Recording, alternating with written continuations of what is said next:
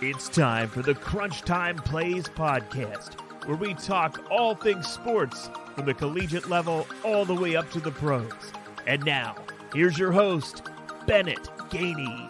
What's up, y'all? Liv Moose here. Hey, what's up? This is Danny Wexelman. What's up, everyone? I'm Steffi Smalls. What's up, everyone? It's Ben Lindsay. This is Andrea Carter. Hey there, it's Brooks Austin. And you are watching and listening to Crunch Time Plays.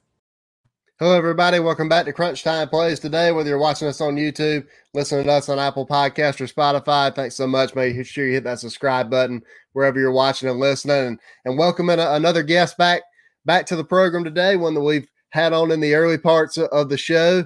Talking talking Jaguars today. We dive into some more NFL topics with with John Shipley. John, what's up, brother?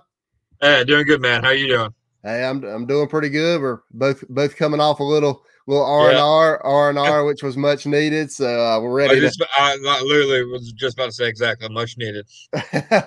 so we're uh, we're ready to dive back in and talk a little football now. Yes, sir. Always. so I want to start off with you talking about the draft. Just had it at the end of last month, and just talking about Trevor Lawrence. Uh, he was the he was the slam dunk number one yeah. pick, which we talked about uh, last time on the show. Whenever I had you, but what what have you kind of heard from the coaching staff. We've got had the rookie rookie mini camps already. Just what's the vibe kind of been around him in Jacksonville so far, and and kind of the momentum that he's carrying into the season.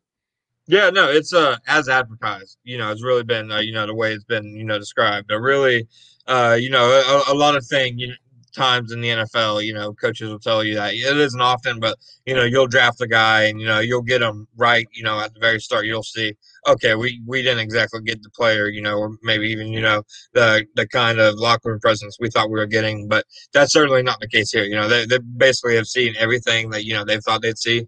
Uh, he is on a bit of a pitch count. They said they're about 30 to 40 passes right now. You know, he has full range of motion and all that, but he did have that offseason shoulder uh, surgery. So, like when they had the rookie mini camp about a week and a half ago, uh, he wasn't doing any handoffs. And that's not because he can't physically do it, but uh, they, they just wanted to make sure he wasn't at risk of, like, say, falling, you know, and, you know, falling on that shoulder or something like that while still recovering. But in terms of, you know, actually being able to throw the ball, you know, there was plenty of, uh, you know, already evidence of him, you know, dropping back and uncorking passes. So I think he's been everything uh, on and off the field that uh, they uh, kind of wanted and expected so far. So whenever we talk about, I want to start whenever we get our franchise quarterback at number one, we want to surround him with some guys uh, there that that he's familiar with, and and Travis Etienne is that guy uh, there at number twenty five. A little bit of a surprising pick, just just like from me, just because of, of James Robinson and the success that he had last year. And then there's a couple other guys in the backfield as well, Carlos Hyde that, that signed. And now you add Travis Etienne to the room, talking about Urban Meyer saying that he could possibly be more of a third down back and that he worked a lot at wide receiver in, in the rookie mini camp as well. What what do you envision his role being in in this first year with the Jaguars. And then as we move forward, years two and three, possibly getting a lot more touches in the backfield. But right now, having to do sort of a timeshare deal with James Robinson. I think by the end of the season, he'll be the starting running back. And I do think most of his snaps are going to come out running back. The whole receiver mini camp thing was kind of overblown because, uh, you know, that was a rookie mini camp where they had 18 players there. You know, the quarterback couldn't hand off. They had uh, two offensive linemen. So, you know, what, what, what exactly, you know, was he going to do in the backfield, especially since he basically didn't run any routes from the wide receiver position at Clemson. That's, uh, you know, for the role they envision him, which is a guy who can both, you know, make a big impact both in the passing game and the receiving game. Uh, that's probably the biggest area he needs to work on. You know, running routes split out wide or split in the slot because Clemson simply didn't ask him to do a lot of it. You know, he caught the ball a ton the last two years, but most of those were you know screens or swing passes out of the backfield. So it makes a lot of sense for them to try him out there. I, I didn't think the pick was ultimately that surprising just because, you know, I, I, have mentioned before, I'm not sure if on this podcast, but on other ones, that uh, the Jaguars were going to add a you know, a running back in the draft, the top running back I thought that would be on the board would be Etienne because the one thing they were missing in their backfield was kind of, you know, that home run explosive element. Uh, James Robinson is a phenomenal back, but, you know, he's just not exactly that kind of home run hitter. Uh, Carlos Hyde isn't an explosive option either. So they, they openly admitted going into the offseason that they wanted to get more explosive at running back.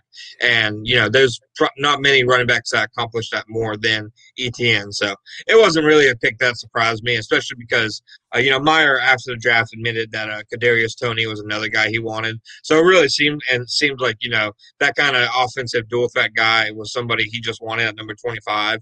And when you think about people who can make dual impacts as both a runner and receiver, uh, Etienne's right up there with anybody in the draft class.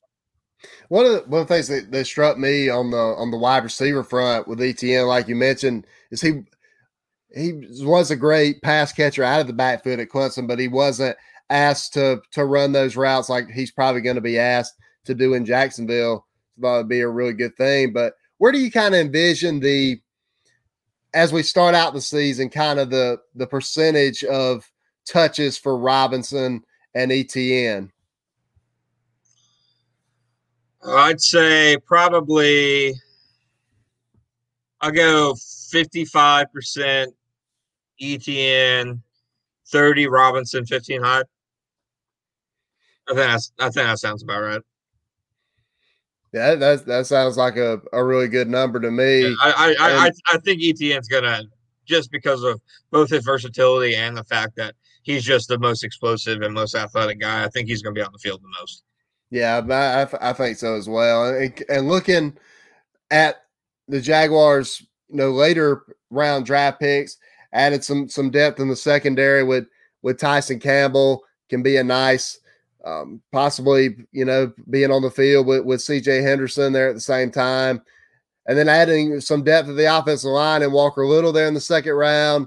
Andre Cisco safety from Syracuse. And then you add the defensive tackle from USC uh, Tufele there. And then you get into the to the guys that they're going to have to get in and, and earn their spot. But who are who are some of those outside of the first round picks that that have the potential to come in and possibly start right away? Starts talking about Walker Little shoring up the offensive line, and then Tyson Campbell as well, who could be on the field pretty early. I think Campbell will probably be one of their top three cornerbacks early on, along with you know uh, Shaquill Griffin and C.J. Henderson. Uh, you know whether he's playing in a nickel on the outside, you know, still remains to be seen. But I think he's going to be on the field a lot. Uh, Walker Little is actually a guy who I think was more of a future pick. I don't think he's going to play much as a rookie. Uh, you know they franchise tag Cam Robinson. I think uh, you know they're going to have him starting the year at left tackle, and you know so far you know from Little from the looks of it has been exclusively you know left tackle in practice. I don't think that, uh, and they even mentioned mentioned uh, after you know they drafted him that what they were looking for was you know a backup left tackle who has the potential to start at left tackle down the road. So I think he's going to be a backup this year and play more down the road. I think if Cisco uh, can be healthy, that he uh, has potential to be a day one starter. But I think a lot of the guys uh, in this class who were you know guys who can you know probably play a lot as rookies, but probably will be looked at more as impact guys down the road than you know maybe potentially now one of the one of the the all season moves that's garnered a lot of attention is the is the Tim Tebow signing.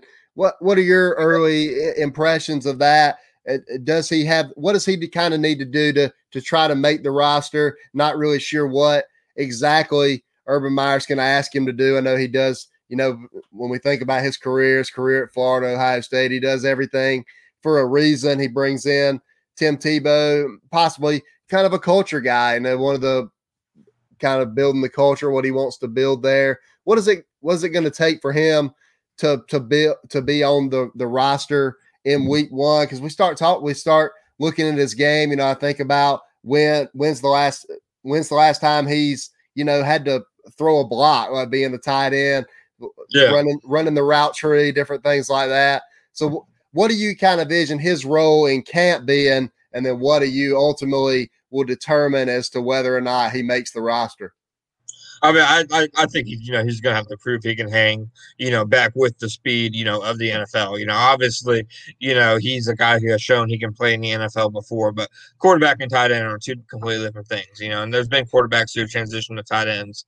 You know, Logan Thomas has been, you know, a popular example, but you know, not many people have tried to attempt to do it in the NFL when they're, you know, on the cusp of turning 34 years old. So just showing that he can still hang with, you know, the speed of the game and the physicality of the game from a new position because, you know, no matter how physical of a, of a runner at quarterback he was, uh, tight ends are completely different, you know, aspect, you know, linebackers, defensive linemen, defensive backs. It, it's all, it's all going to be much different for him.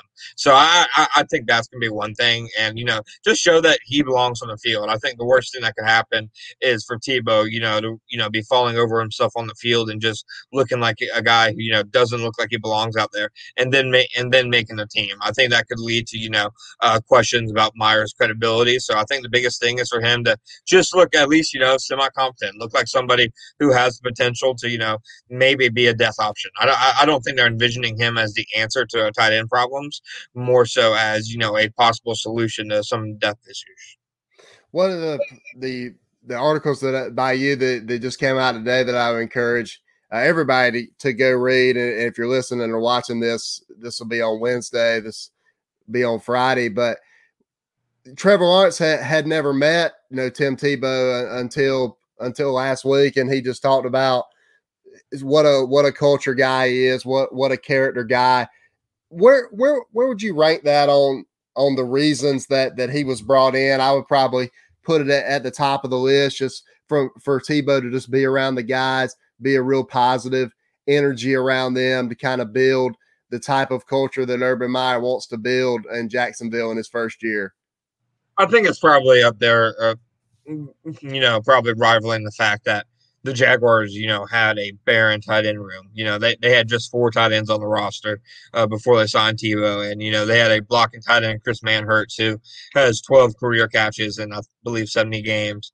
Uh, fifth round rookie Luke Farrell is a blocking tight end. James O'Shaughnessy is, you know, a career uh, backup tight end. And then, you know, Tyler Davis and Ben Ellefson had five tight ends, my mistake, or two guys who were rookies last season who, you know, just didn't do much from a pass catching sense. So I, I think, you know, probably the culture is a big thing. Uh, Meyer, you know, uh, probably wants guys to see, you know, the kind of workers that he wants uh, because, you know, for all the questions around Tebow, nobody's ever questioned, you know, his work ethic on or off the field. So I'd imagine that's a big part of it. But I think uh, Meyer trying to get creative uh, you know, trying to find some kind of solution at tight end after striking out uh, at all their attempts there previously uh, is probably just as big of a reason. When whenever you look at the the Jaguars schedule that just came out, there there's some there's some some toughies on there uh, to begin with. You start out, you know, you start out with Houston. That, that's a winnable, probably a winnable game for the Jaguars. Then you get into a little bit of a tougher stretch. The Broncos, Cardinals, Bengals and Titans, and then you had to play Miami in there as well at home. When you look when you look at the schedule as a whole, what what would you say the expectation uh, possibly is for for Urban Meyer and Trevor Lawrence and and those guys in, in the first year? Because in the NFL, it's not it's not really like college football and the NFL yeah. are, are are different in the fact you know college football you're not necessarily what your record is. You know, it's based on your schedule, based on how you progress throughout the season. But in the NFL, you you are what your record says you are. You know, I think to to to be in that conversation to make the playoffs. So what what do you think is a, a reasonable expectation for for Jaguars fans going into this season? I don't think a six and eleven season would be that negative. Uh, it would be, you know, a double digit loss season. Uh, you know, the ninth and ten years of Shad Khan as an owner, and that, of course, you know, any year in which you lose eleven games, obviously, isn't what you're aiming for, and that's obviously, you know, probably not what Urban Meyer signed on for, and probably not what you know Trevor Lawrence expects as a rookie. But I think when you just look at the Jaguar schedule, you know, the experienced teams they're playing, the playoff caliber teams, uh, their tough second uh, uh, second half of the season stretch Uh, I, I I think that you know they're going to be a team that's competitive week in and week out, and there'll be a couple games that they're just on the you know verge of winning, and they're going to be a team who you know I think next offseason people are going to be talking about as a team that's ready to kind of take that leap and you know contend for the playoffs, contend for the division. But I think they're just a year away from it, so I think a six and eleven type season, you know, kind of you know uh, what the comparison I've been using is uh, you know the Chargers last season, you know, uh, uh, Justin Herbert set a ton of records, you know, rookie passing records, but they still ended up picking 13th overall. Their head coach got fired, but they're still a team on the rise because you know they lost a lot of close games and they were in a lot of those games and they have a lot of talent. So I think probably the best comparison is a season like that, just because I think you know with how young they are, how many rookies, how many new faces, I think they're probably a year away from really challenging teams. What what teams do you think were we here last year talking about?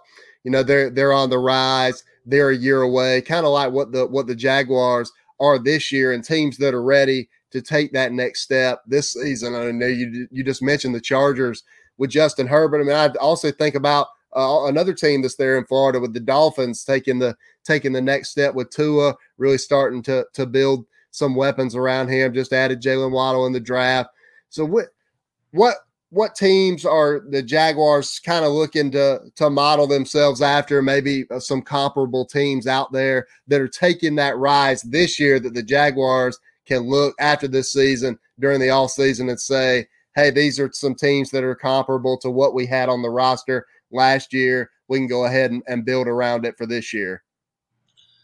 I'm not sure about any from this year. That's, that's something I have to think about. But you know, one one thing I've been thinking a lot of, I, I think the Jaguars would be uh, extremely pleased if they had something a rebuild. You know, like the Buffalo Bills. You know, uh, Sean McDermott immediately went in there, and the Bills. You know, they didn't win a. They, you know, they didn't go in there and blow teams out. You know, consistently his first season or two there. You know, they didn't you know, challenge deep for the playoffs, but they were never a bad team. You know, they were always a tough team. They went to the playoffs in 2017, faced the Jaguars in the wild card, you know, in his first season as a head coach. So I think I really think a, you know, a situation like the Bills where, you know, maybe not a playoff appearance in year one, but at least looking like a competitive team that's on the rise in year one that can gradually, you know, continue to improve and have their stock climb until eventually, you know, everything is, you know, hitting at the exact right time. And, you know, you, you see a team like the Bills last year advancing to the AFC Championship, and I'd imagine you know there are a lot of people who's probably number two pick in the AFC this year behind the Chiefs. Where where would you say the the strength of schedule is, is for the Jaguars this year? But to me, it, it's probably right in the middle of the pack. Not it's not you know too ter it's not too terribly difficult, but it's not also very you know it's not you know complex either with with a lot of hard teams that could be one of the the top schedules in the NFL. But where where do you kind of rank the the Jaguar schedule this season as a whole? Uh, I, I, I would, I, am I'm, I'm so, you know, like Jaguars uh, focused that, you know, other than the draft, it's hard for me to really, you know, have a gauge for, you know, rest of the league. So I'd have to look at, you know, how the rest of the team schedules line up. But I, I think the Jaguars, you know, they're first six weeks are, you know, it's a relatively not that hard of a schedule. You know, they have uh, the Bengals on there, they have the Texans, they play the Dolphins in London. The Dolphins are a good team. But, you know, when you play a team in London, it kind of evens out the playing field just because of the travel aspect. But, then you know the second half of the season uh, it, it's brutal you know they play a ton of playoff teams a ton of teams that won division titles last year uh, they played the colts and titans twice during the second half of the season each so i i, I think it's a, a schedule that you know i could see it in the first half them kind of hitting the ground quickly and getting off a few wins you know early on in the meyer and lawrence era but then you know maybe uh, down the road you know that they start picking up more and more losses as the season goes on just because you know as as the year goes on, their schedule gets tougher. One of the the big you know things the past few days is is the Julio Jones situation and uh him possibly him wanting out of Atlanta. What do you envision uh, the Jaguars giving him a look at all? Where where would he kind of fit uh, in their offense? I, I don't think so. Just because uh, you know, for as much as the Jaguars have said that they don't that they want to operate as a team that you know goes out there and wins in year one of this regime, and they're not interested in you know uh, multi-year rebuilds. they haven't operated that way. You know, they've operated like you know they didn't they didn't pass out a ton of you know big free agency contracts this offseason. You know, they spent a lot in free agency. That's because they did a lot of like deals in terms of quantity at the you know shore up their depth. You know, they did a lot of long term moves uh, in the draft. A lot of their picks were long term picks. You know, uh, Tyson Campbell, a long term pick. Walker Little, Andre Cisco, you know, all, all, all, of those picks they really made, you know, with long term developments in mind. So I just think they're on a different trajectory right now than uh, teams that are likely interested in Julio. I think teams that are interested in him are going to be ones that are going to try to make noise uh, this season or try to get over the hump. Uh, I mean, I, I, do think, you know, I, I think he's still one of the one of the game's top receivers, and he would instantly be there, you know, probably uh, there, you know, most talented receiver uh, they've ever had, and that's even including you know uh, legends like Jimmy Smith and Keenan McCardell, who you know have great respect for. But Julio is just one of the best receivers of his generation for a reason. Uh, you know, the NFL's all-time leader in yards per game for a reason, and he can still produce at an elite rate as long as he stays healthy. But I, I just don't really envision uh, them being players for him. Is there is there anybody you know coming up in the at the end of this season, guys guys that are going to be free agents that that that, that you know of that, the Jaguars could possibly pursue. There's a, probably going to be a, a, lot of big names uh, out there in the free agency market after this year. I know we know we still got to get through this season first and kind of see where the Jaguars are. But just off the the top of your head, as we kind of enter uh, this uh, talking season here in, in, May, is is there anybody after this season that Jaguars would like to pursue in free agency possibly? Yeah, I, I, I, again, I you know had to look at the pool of free agents, but I think you know the two guys internally are you know DJ Chark and Cam Robinson. You know, uh, Robinson, you know, set to start at left tackle this year again. Uh, the Jaguars have talked him up a good bit this offseason, but they gave him the franchise tag instead of a multi-year contract for a reason. Uh, you know, when his rookie contract ended, you know, they want to give him this one-year audition, but it definitely feels like a one-year kind of stopgap, albeit an, an expensive one for one year. Uh, you know, while they let Walker Little develop and while Trevor Lawrence is a rookie. But, you know, it'll be interesting to see how they address his contract situation after this season. And then uh, DJ Chark, you know, he's a he went to a Pro Bowl in 2019. He has all the talent to be a number one receiver, but due to the team's, you know, kind of anemic offenses since he's been drafted, he hasn't been able to really consistently produce like that. So it remains to be seen, you know, do they see him as a long term piece? Do they want to commit a lot of money to him based on potential instead of production? So those are kind of questions they'll probably probably need to answer soon. Yeah, man, I, I, definitely agree with you. I know Cam Robinson's been a been a great offensive lineman the past, past few years for the Jaguars, and DJ Chark's been a very been a very productive player as well. So those would definitely be two guys two guys that I would consider. You know, Jaguars wanting to to hold on to and, and build around for Trevor Lawrence, but but John, go ahead and get you out of here. And got somewhere to be. But tell everybody where they can find you on social media, where, where they can read your work uh, at Jaguar Report because you do an incredible job with that. And I just Thanks, really appreciate really appreciate you coming on again, and let's do it again soon. Hey man, th- thank you for having me on, man. I can't I can't thank you enough. Uh, you do you do a fantastic job with this. You know, and I I, I can't recommend you know to everybody listening. I, I can't recommend it enough. Uh, you know, to continue you know uh, supporting it. You know, you do a fantastic job. You can find me uh, you know at si.com slash NFL uh, slash Jaguars or you know at Jaguar Report on Twitter. I'm I'm at underscore John underscore Shipley, and you know I'm, I'm on the beat for the Jaguars. You know I'm doing stuff daily, you know, boots on the ground, uh, you know, doing my best to objectively uh, cover the team as a reporter. Well, I really pre- really appreciate you, John. You, you, know that, and and definitely always always want to get you back as often as possible, brother. Hey, appreciate it, man. Thanks so much to John for coming on today, and thank you for watching and listening to Crunch Time Plays today. Got everything covered. It's been a it's a great time of year. There there is no off season in football. Everybody, you know, college football. We got the transfer portal. NFL. We got you know, we got the draft, we got signings going on. So there, there's never, there's never any off season. So there's always, always things to talk about in football. Make sure you hit that subscribe button on YouTube, Apple Podcasts, and Spotify. It's been another edition of Crunch Time Plays. God bless everybody.